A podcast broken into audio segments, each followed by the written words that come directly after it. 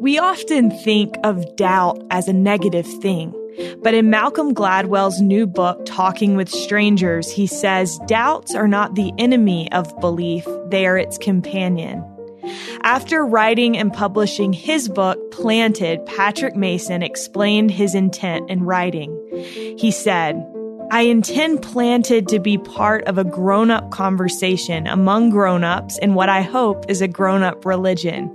Perhaps more than anything, I fear the juvenilization of Mormonism in which our religious knowledge and understanding often seems to be trapped somewhere between early morning seminary and EFY, however wonderful those things are when you're a teenager. Our religion should grow up with us. How we read scriptures when we are seven should change by the time we are 17. Then again, by the time we are 47 or 77. The same is true of how we think about prophets or church history or any number of other gospel topics. The principles of simple addition are no less true once we learn calculus, but you can't build bridges or fly to the moon with grade school arithmetic. Adults can and should should be sensitive about the proper time and place to have certain conversations. But just because a particular conversation perhaps shouldn't occur in missionary discussions or even gospel doctrine class doesn't mean it shouldn't occur at all. Planted is my small attempt to foster more conversation within Mormonism. Patrick Q. Mason is the Leonard J. Arrington Chair of Mormon History at Utah State University. He was previously the Howard W. Hunter Chair in Mormon Studies at Claremont Graduate University. He earned both master's and doctorate degrees from Notre Dame. He has addressed Latter day Saint culture and doctrine in media outlets, including the New York Times, Los Angeles Times, Washington Post, Chicago Tribune, ABC News, NPR, and PBS. This is All In, an LDS Living podcast where we ask the question what does it really mean to be all in the gospel of Jesus Christ? I'm Morgan Jones, and I am thrilled to have Patrick Mason here with me today. Patrick, welcome. Thanks, Morgan. Great to be here. Well, I have been reading your book and loving it. Um, I think I only have a couple chapters left, and so we'll see how far into it we can get today. But I, I won't spoil the ending for you. Perfect. All Thank right. you. I know, you know, when we're dealing with a book like this, very important not to spoil the ending. So thank you for that. I want to start with a, a comment that you make toward the beginning of the book. You say, "I worry about sowing doubt rather than belief. I don't wish to undermine faith in any way. Faith is a gift and a precious commodity in any age, but an incredible increasingly rare one in our modern world. I love that statement. I think that's like beautifully put and shows your compassion and concern for people that may be dealing with doubt in relation to their faith. So tell me a little bit, Patrick, about what led you to write this book and to address this topic of doubt head on. Yeah, thanks. I mean, for me, it really stemmed from people's experiences, people that I knew, people that I met, I'm a historian. I'm trained as a historian of American religion. Then I've done a lot of history of the Church of Jesus Christ of Latter day Saints. And so I've dug into a lot of these issues for years now. And a few years ago, I mean, I was asked a lot to to give a number of firesides and come around and and, and talk with people as as more and more people were expressing questions, expressing doubts, and we started to see what looked like at first maybe a trickle and then and then more like maybe an avalanche of, of, of people leaving the church. And so I so I had the opportunity to go around and talk with a lot of people, give firesides, and it was from their questions. It was from their experiences and also their pain, their sorrow, not just the people leaving, but their friends and family and church leaders and fellow ward members who who were still in the church and trying to figure this out like how is it that my brother my sister my parent my my daughter who was so strong in the church you know who went on a mission how is it that she's left now and so just people trying to make sense of their own experiences their own journey with god and and so I thought that maybe I had a few things to offer based on some things that I'd studied and thought about. Yeah. One of the points that I love most that you make in this book is that it's difficult you you kind of caution us against looking at other people's experiences using our own experience as a measuring stick, I think is the term that you use. And I think this is something that's so hard because, like you said, you look at it and you're like, okay, we were raised in the same family. Mm-hmm. Like we heard the same things, we were taught the same things. How is our feeling? so different in relation to our faith and our religion. So, how do you think we get outside of that, Patrick? It's it's a great question. Uh, on on one level, I, I think we we can't we can't escape ourselves. We can't escape our our experiences. We can't escape the way that we see the world. But I think one of the things that we're called to do as Christians is to lose ourselves in order not only to find ourselves but also find other people. That that we have to this is the act of charity. This is the act of empathy of trying to set aside our own blinders and, and our own preconceptions and really enter into the experience of somebody else. As much as we can. We can never do it perfectly but this is exactly what the savior did in the garden of gethsemane this is exactly what the atonement does is he enters into our pain he enters into our experience our life our sorrows also our joys and our happiness and all those things but this is exactly what Alma teaches about the atonement that he enters into all of those things so that he can help us. And so I think, however imperfectly, that's what we're called to do to maybe set aside some of our own hangups or preconceptions or, or, or things and enter into other people's pain, other people's questions, other people's sorrows so that we can help them. Yeah. I love that because I think I've had people close to me who have left the church and it does have like a refining effect on you. You feel yourself being changed. And I think if the whole point of this life is to become like Christ, then this is a valuable experience that I I think it feels like at least that everyone in the church is going through this in some way. Yeah, when I go around and give these firesides or, or, talks, I typically ask, you know, how many people in the audience, by a show of hands, have, have know somebody personally who's left the church, you know, that you're close to, not not somebody kind of on Facebook, but but, but somebody, you know, a, a friend, a family member, a close ward member.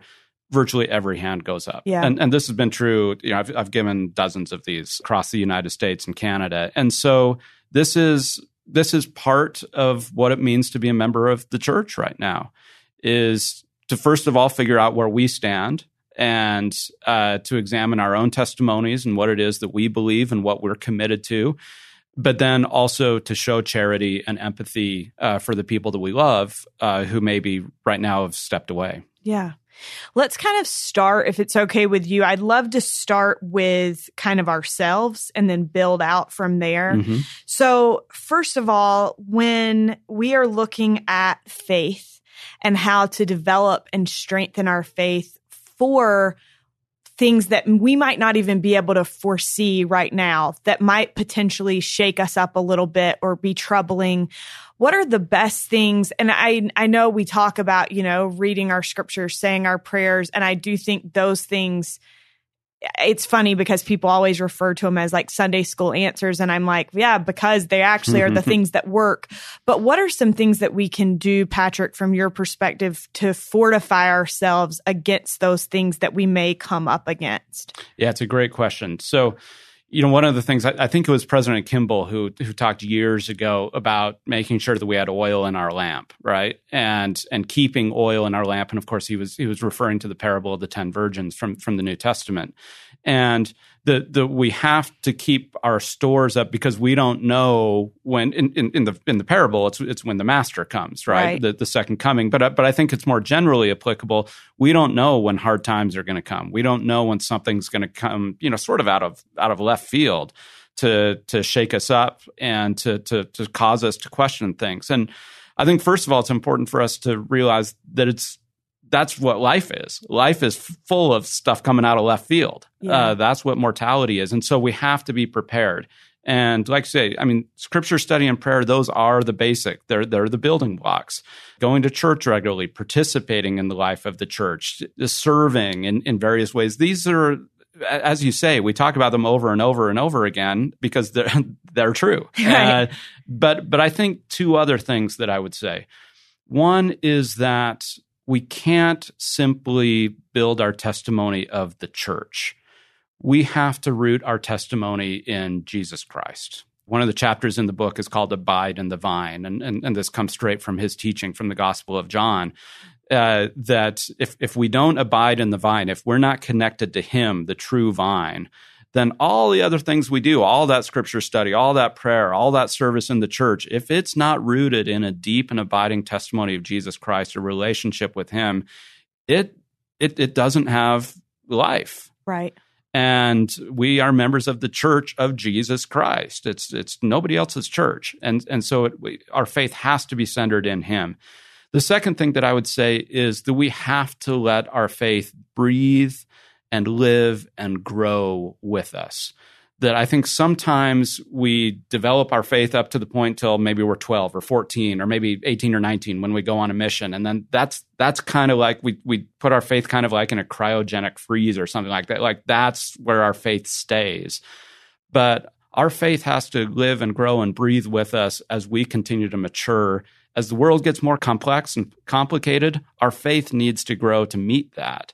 I, you know, I, I, teach at a university, and whenever I talk to to students who come in and talk to me, and they're wrestling with things, I said, I say, your faith cannot be the least sophisticated part of your life, right? We deal with complex stuff in the world all the time. I mean, these college students are taking biology classes, or accounting classes, or engineering classes, right? And and and we deal with the world at a very high level, whatever your profession or whatever your life experiences is your religion can't be the least sophisticated part of your life. It's got to to grow to the point that it can meet the challenges that you face at whatever stage of life you're in.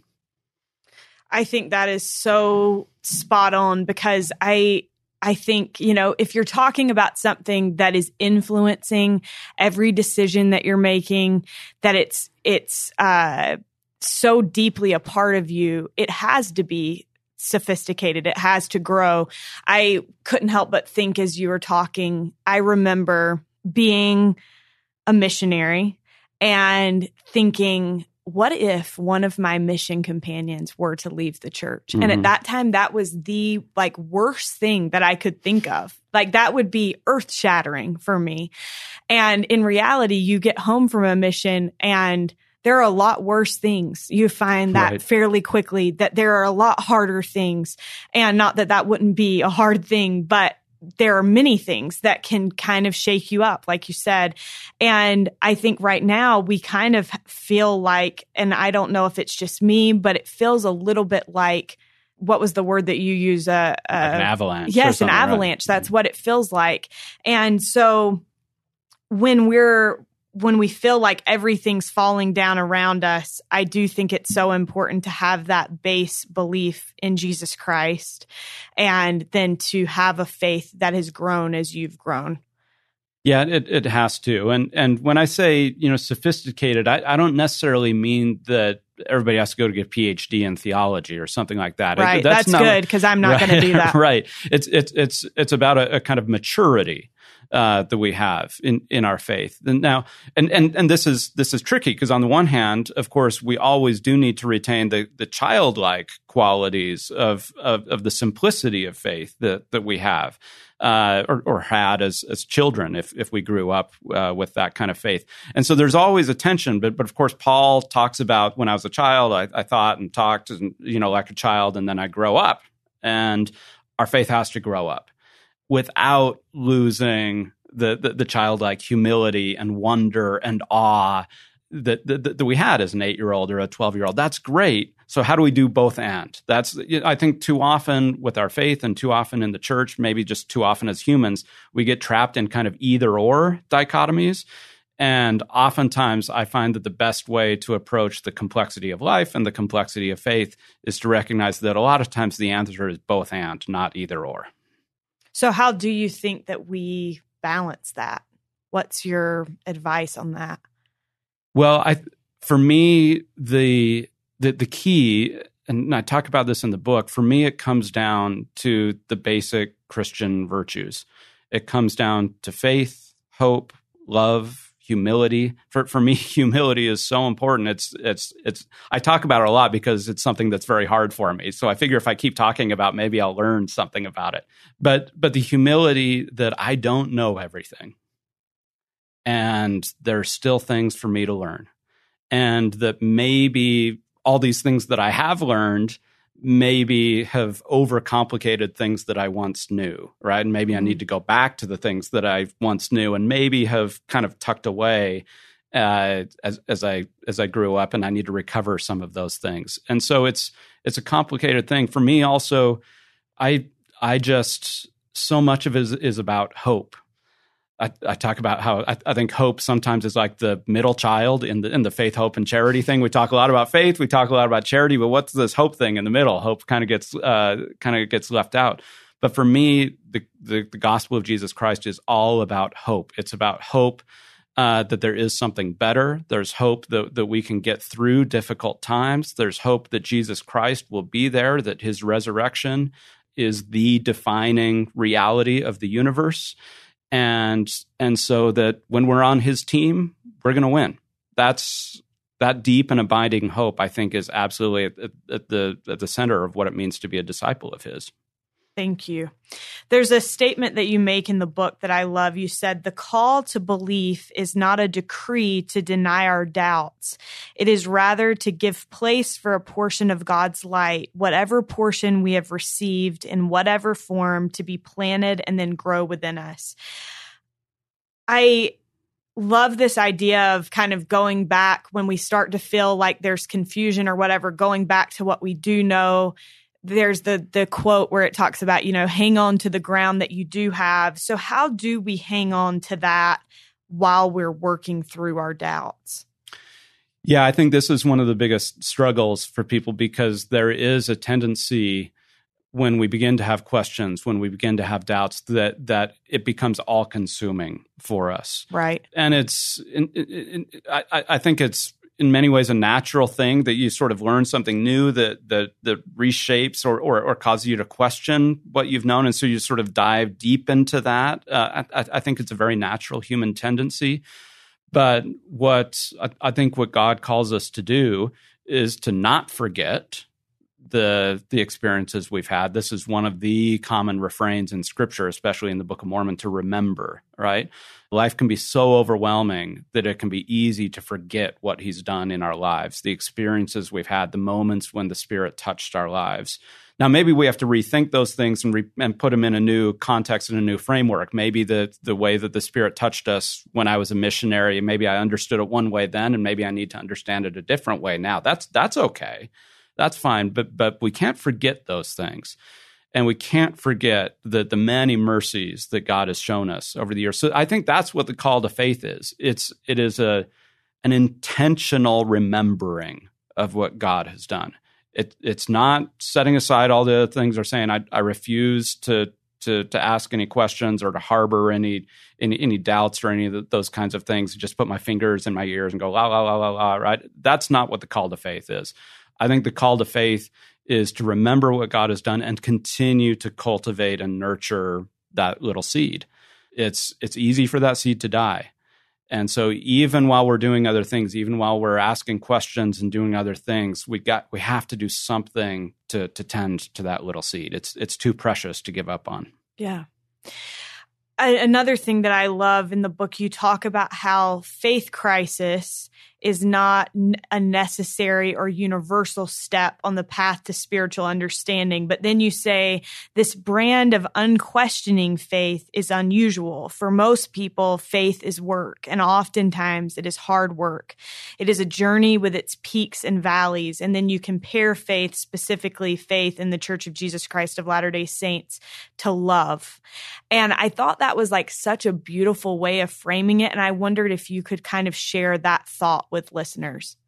Yeah, I mean, so just to reiterate, I mean, I don't think everybody has to have a faith crisis. That's not one of the requirements to get to heaven. and so there will be people, uh, maybe many people in the church who never go through a serious kind of valley of, of, of doubt. Of course, they'll have their questions or things will make sense, but it, it won't lead to, to kind of to kind of an existential crisis, right? Yeah. And that's just fine. That's that's totally fine. and and people i don't think they should lord that over people. It's like well i haven't had a faith crisis. Why do you why do you right? Just get over it. That's not charity. That's not empathy. But but it is true that the many people won't. And so I think the biggest challenge, and, and and when I've gone around and talked to people, especially for instance, maybe parents who never went through this, and then all of a sudden they, are seeing their a, a child or, or children go through this.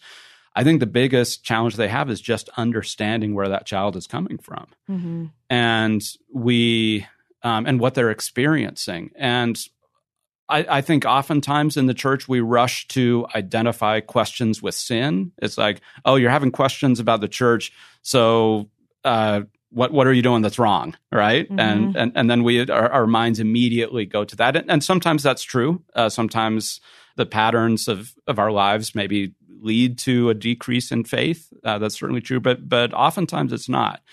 And so when i talk about it being a matter of love it's that love is forefront in that relationship. It's that we are called to love far before we're called to judge. And in our baptismal covenant, I, I, love it as it's expressed in the book of Mosiah that we mourn with those who mourn, we comfort those who stand in need of comfort, and then we testify of Jesus. You know, I, I don't know if it's meant sort of in order of priority in, right. in, in the way that it's written in Mosiah 18, but that's the way it reads is the first part of our covenant is to mourn and to comfort with those who are in deep grief, whatever that is, whether they have cancer or whether they're going through faith crisis.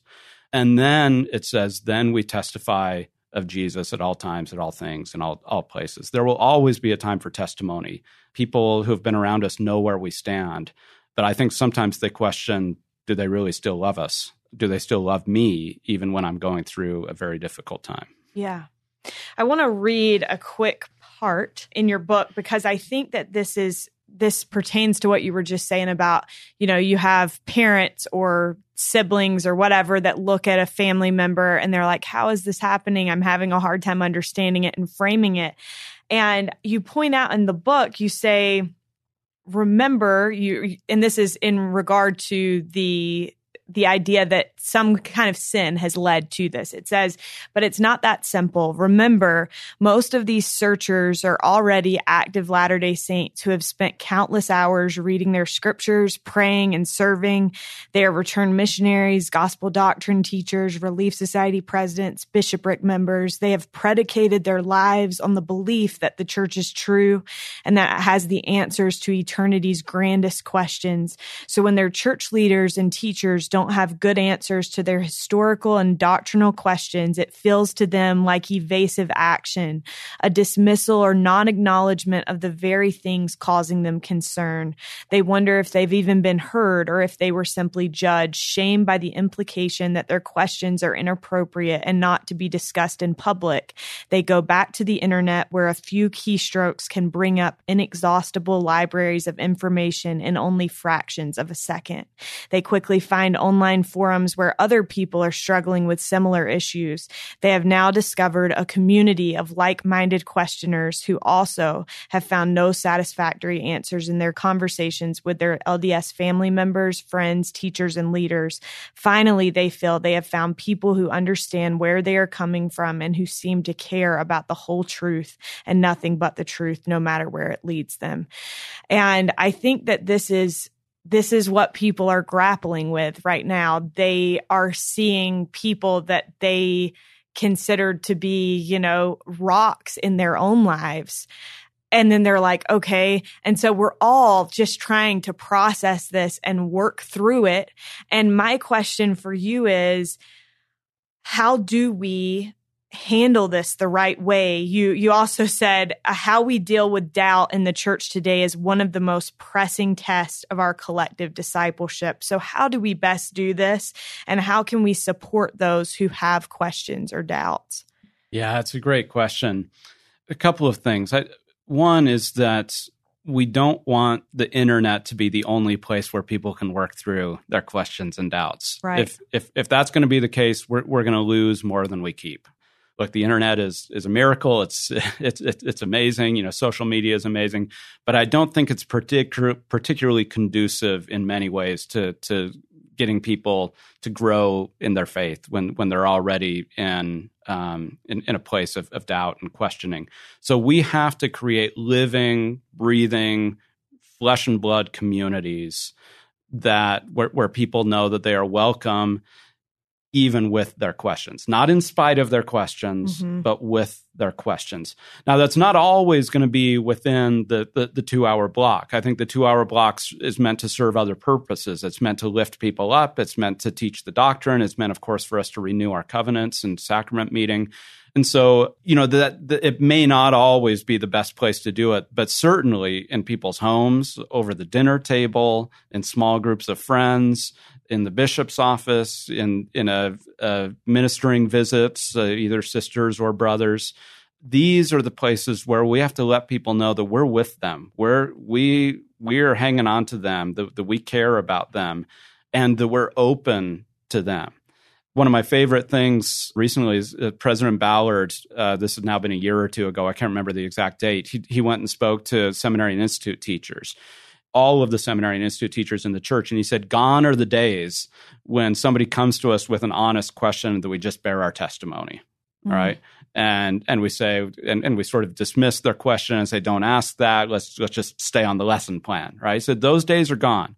He says it's our responsibility now that when people come to us with questions, that we try to answer their questions. And if we don't know what the answer is, then we either find somebody who does or, or find some resources to answer their question, right? that so, so I think just letting people know that it's okay within the community, within the body of Christ, to not be able to say, I know about everything. Mm-hmm. We have such a culture of I know, and it's a beautiful thing. It's a precious gift. I don't, I don't want to uh, let go of that. But not everybody can say that all the time. And we, we want to welcome them into the body of Christ. So it's, it, it's it's the old adage people don't care how much you know until they know how much you care that that really is true and so can they find people in their community in their family among their friend group or among church leaders who will walk with them and continue to show love for them that i think is is going to be the biggest uh, part of support that we can show people yeah i think the tricky part with that is how many times are people struggling and we have no idea. Yeah. And then we right. look back and we're like, oh, if you had just told me, like, just give me a chance.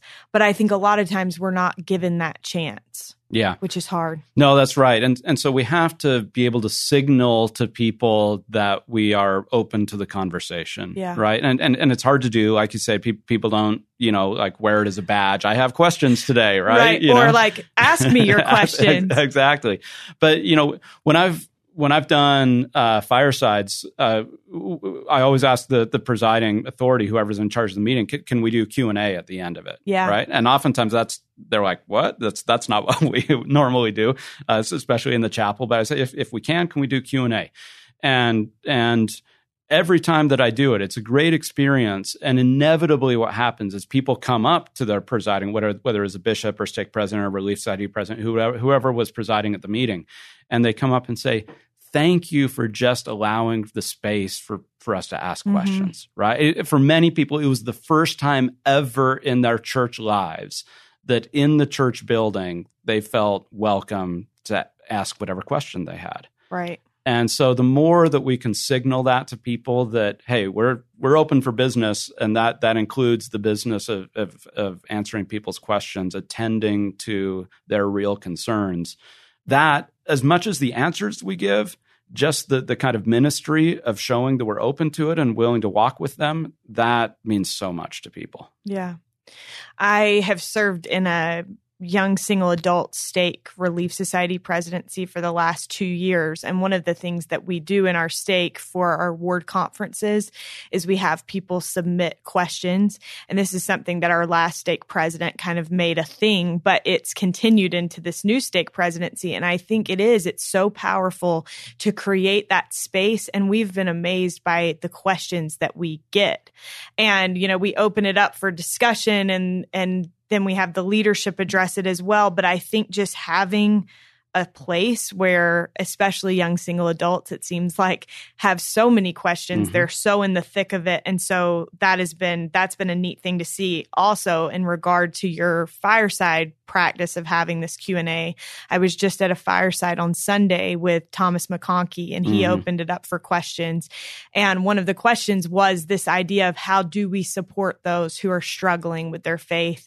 And he said something that i have found myself thinking about a lot. And and he said you know god trusts us completely. And he has complete confidence in our ability to work through these things and in our infinite capacity and potential. And he said, so shouldn't we grant each other that same trust and confidence? And I think that's something that a lot of times when we feel like somebody that we love is struggling, our initial reaction is to be like, and these are all the reasons that you're wrong. But in reality, how much more helpful is it to just sit with them in that space and show them that we trust them? And is that what God would do for us? Yeah, I mean, uh, I, I, I, love the Joseph Smith saying, you know, I, I teach the people correct principles and let them govern themselves. I think that's the way God deals with us most of the time. And I think too often in the church, we, we, we have a spirit of fear. We, we are just afraid we're we're afraid of the wheels coming off. We're afraid of somebody saying the wrong thing or thinking the wrong thing or doing the wrong thing. We we we just have so much fear in the church, and it's because we we the, the church and the gospel is so precious to us, right? We don't want it to be damaged. We don't want our testimonies to, to be damaged. We don't want other people to be hurt. But but we you know we we have so much fear, but but that is exactly the opposite of what Jesus teaches, what the apostles taught. They said, you know, don't have a spirit of fear, have a spirit of love. Mm-hmm. And so, you know, in this church, we are not afraid of any question that can be thrown at us because precisely because our testimony that this is the restored gospel of Jesus Christ. If it's true, then why would we be afraid of any question? Right. We don't always have the answers, right? But we also have a ninth article of faith that says we can get the answers and that there's more restoration coming. There's more revelation coming, but we have to ask the questions. Most of the most of the sections of the Doctrine and Covenants came in answer to Joseph's questions. The first vision came in answer to Joseph's questions.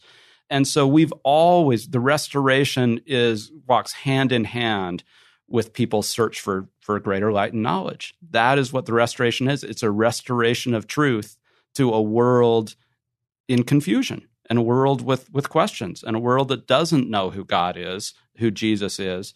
And so this is the gift of the restoration is that you have questions, God will give answers. I love that. And I think it's so true. It's like if you really do believe it completely, then like come at us, you know, like bring your questions, bring whatever you have and let us work together to work through them. Right. And maybe that we have to rethink some of the answers we've given. Right. right. It may be that the answers we've given for a long time, right, even for decades, maybe they're not good enough anymore. Because not only do the answers change with the ongoing restoration, but the questions change, mm-hmm. right? Our culture changes. There's new issues. There's new problems. And so if it's it, you know it's it's like putting new wine in old wineskins, right? We we can't do that. With the the wineskins have to get. I know we don't do wineskins in the church, right? But I'm like, uh, nobody's going to know what you're talking about, Patrick. We don't go read the New Testament. uh, so new water bottles. I don't know whatever the metaphor is, but but the the answers have to to evolve with the questions that people are asking. Right. And too often, I think one of the things that the people see is they ask a 21st century question and they get a 19th or 20th century answer. Answer, yeah. And so our answers have to to grow up with the questions. For sure. And I love in the book you you talk about kind of this idea of acknowledging fallibility in prophets and apostles. You give a few examples, but one that I love you talk about in the Old Testament.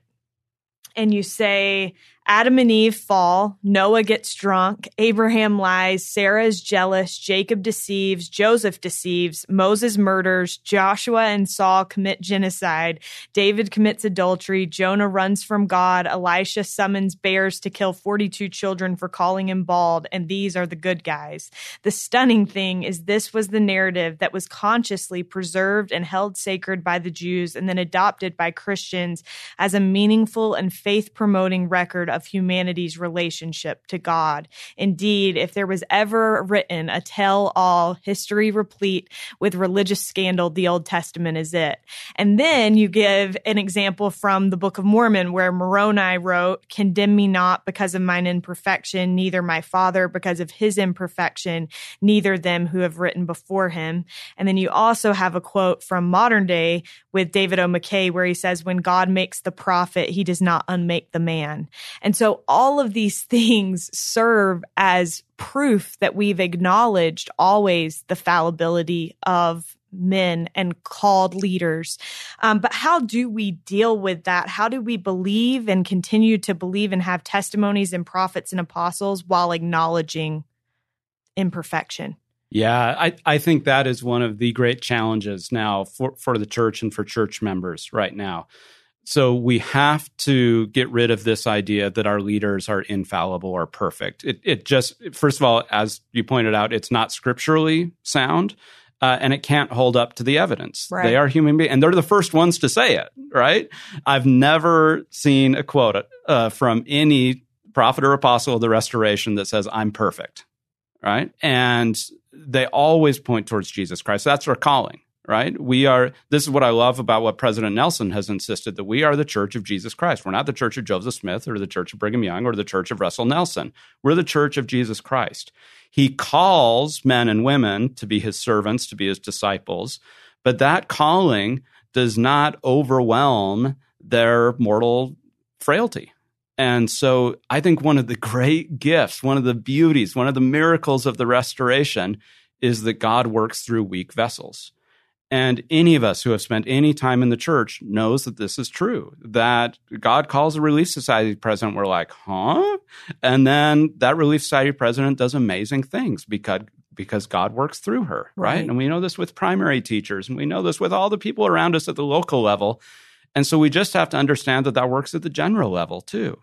Now, those men who are called as prophets and apostles, they have a special calling. They are special witnesses of Jesus Christ, and they have a special stewardship for the worldwide church. But the fact is that they still put their pants on one leg at a time, and they are still wrestling with and trying to discern the will of God. And they will be the first ones to say that they are still mortal beings, right? With yeah. all of the frailties. Now, I, th- I think they've gained a lot of wisdom, and these are good men who have been called who are striving to live righteous lives, but that does not mean they're perfect. So I think this is the challenge is that I, I talked earlier about how do we do a both and? How do we first acknowledge that our prophets and apostles are not perfect, they are not infallible, and still sustain them as men who have been called by God with a special calling, that we see them as reliable guides for a life of faith in the modern world that I think is one of the great challenges for me. It's it's a kind of exhilarating journey to think about this, to think about, as you said earlier, that God trusts us enough to to do His work, yeah. and and and He trusted Joseph Smith, and He trusted Brigham Young, and He trusted Eliza Snow, and He trusts Russell Nelson, and He might even trust Patrick Mason, and that's a pretty amazing thing. Yeah. Well, and I think that's something that President Nelson has kind of tried well, I, he hasn't kind of tried, he's tried very hard to teach us is that we have access to God. Right.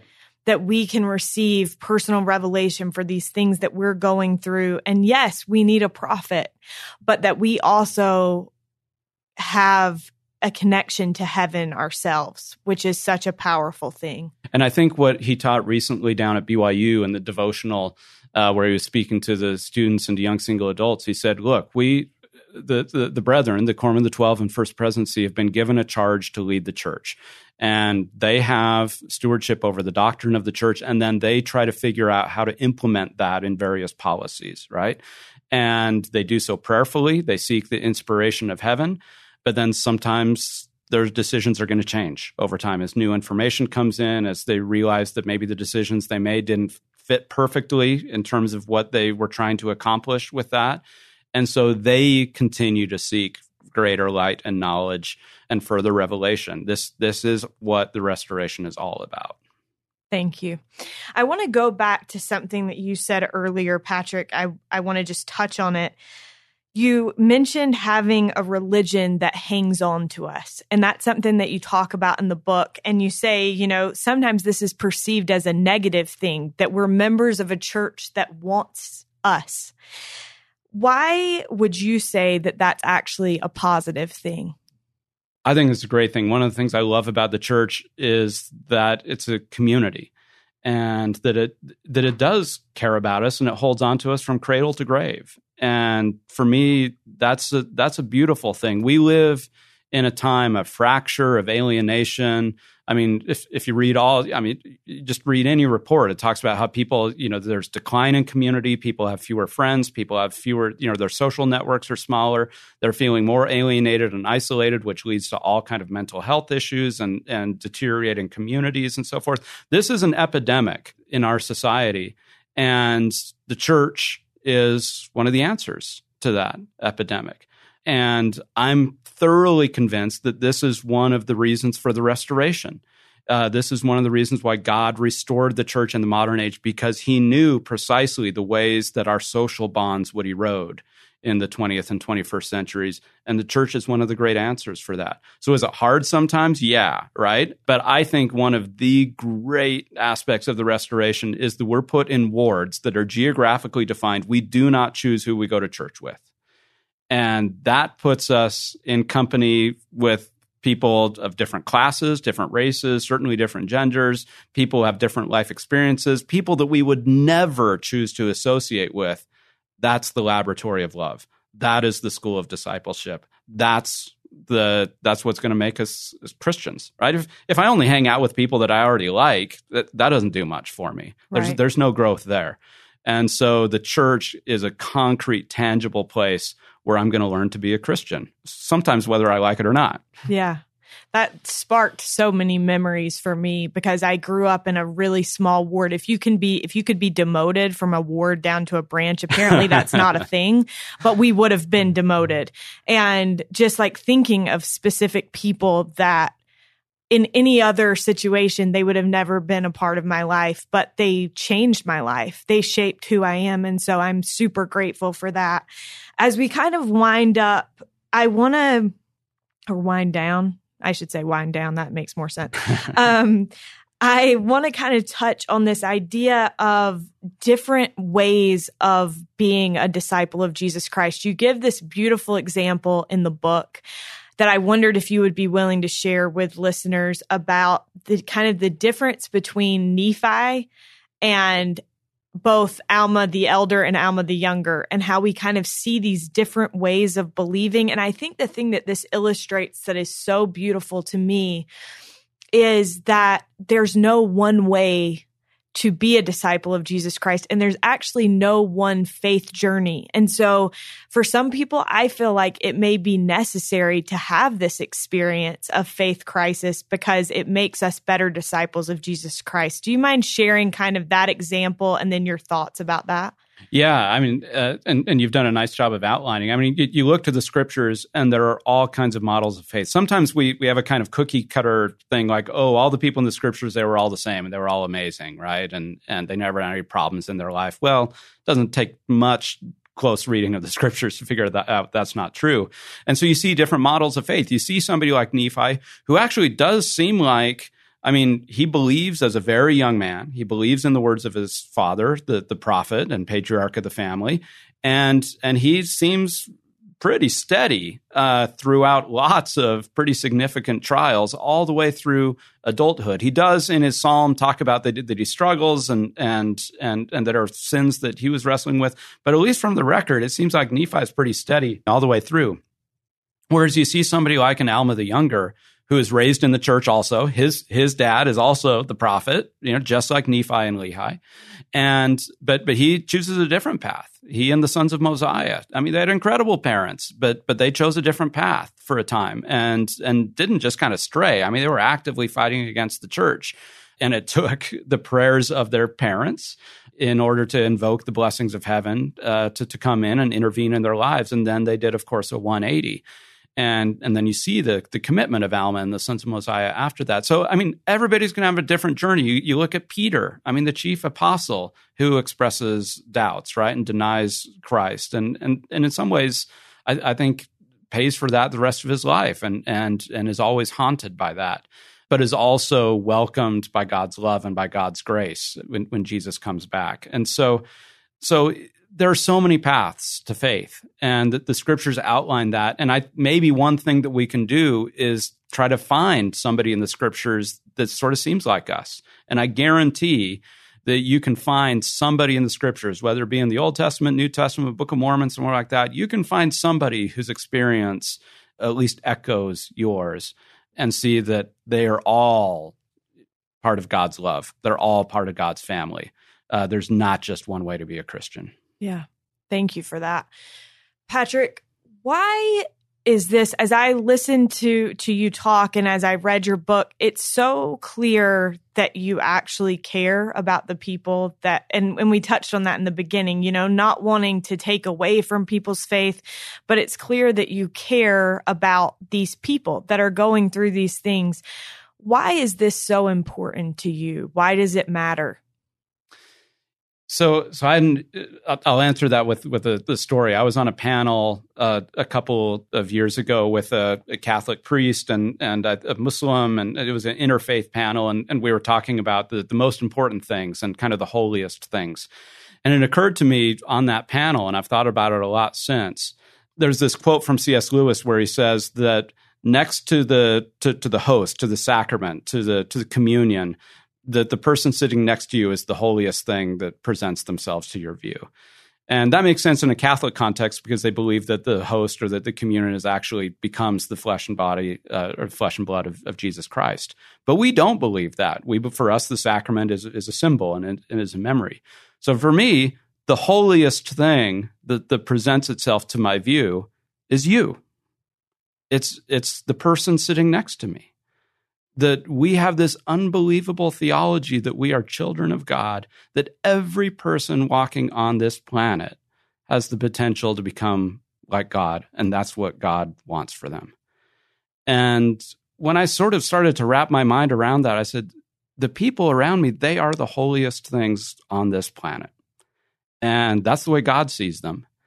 And so that's where our ministry has to be. That's where our, concern has to be has to be with the human the the human being who's right in front of me.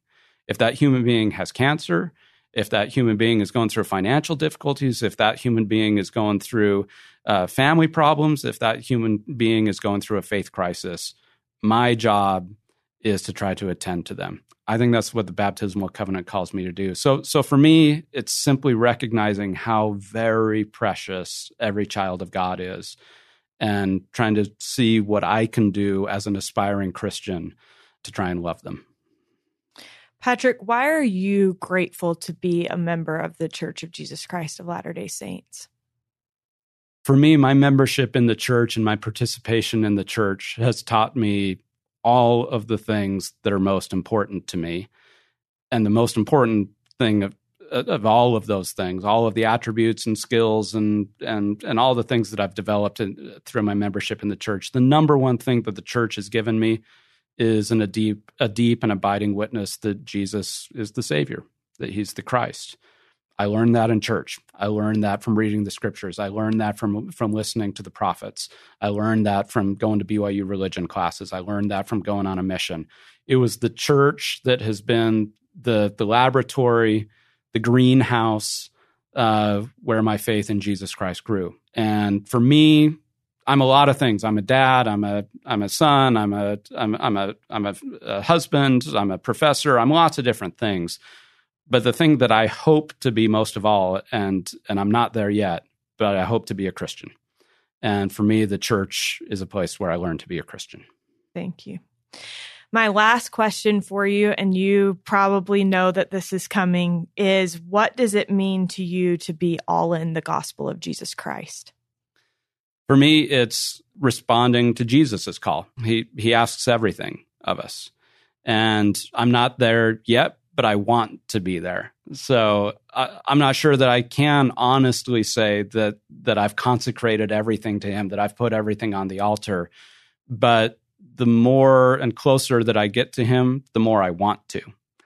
And for me, that's the all in part of it is that my desires when they're at their best, are entirely towards the Lord and towards trying to be the person that that he wants me to be. And so so for me, I want every part of my life. I want intellectually, socially, in my family, I want all of those things to in some way uh, witness uh, to the gospel of Jesus Christ. So for me, that's what it means to be all in. I'm I'm there. I'm totally committed, 110 percent, because I know that's it's the path that's going to lead me to happiness.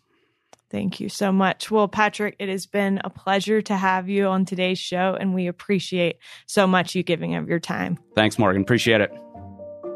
We are so grateful to Patrick Mason for joining us on today's episode. You can find Patrick's book Planted in Deseret bookstores now. We appreciate you listening and sharing this podcast with your friends. We couldn't do any of this without you. We also want to give a big thanks to Derek Campbell of Mix at Six Studios for all of his wonderful help in bringing you a new episode each week. We look forward to being with you again next week.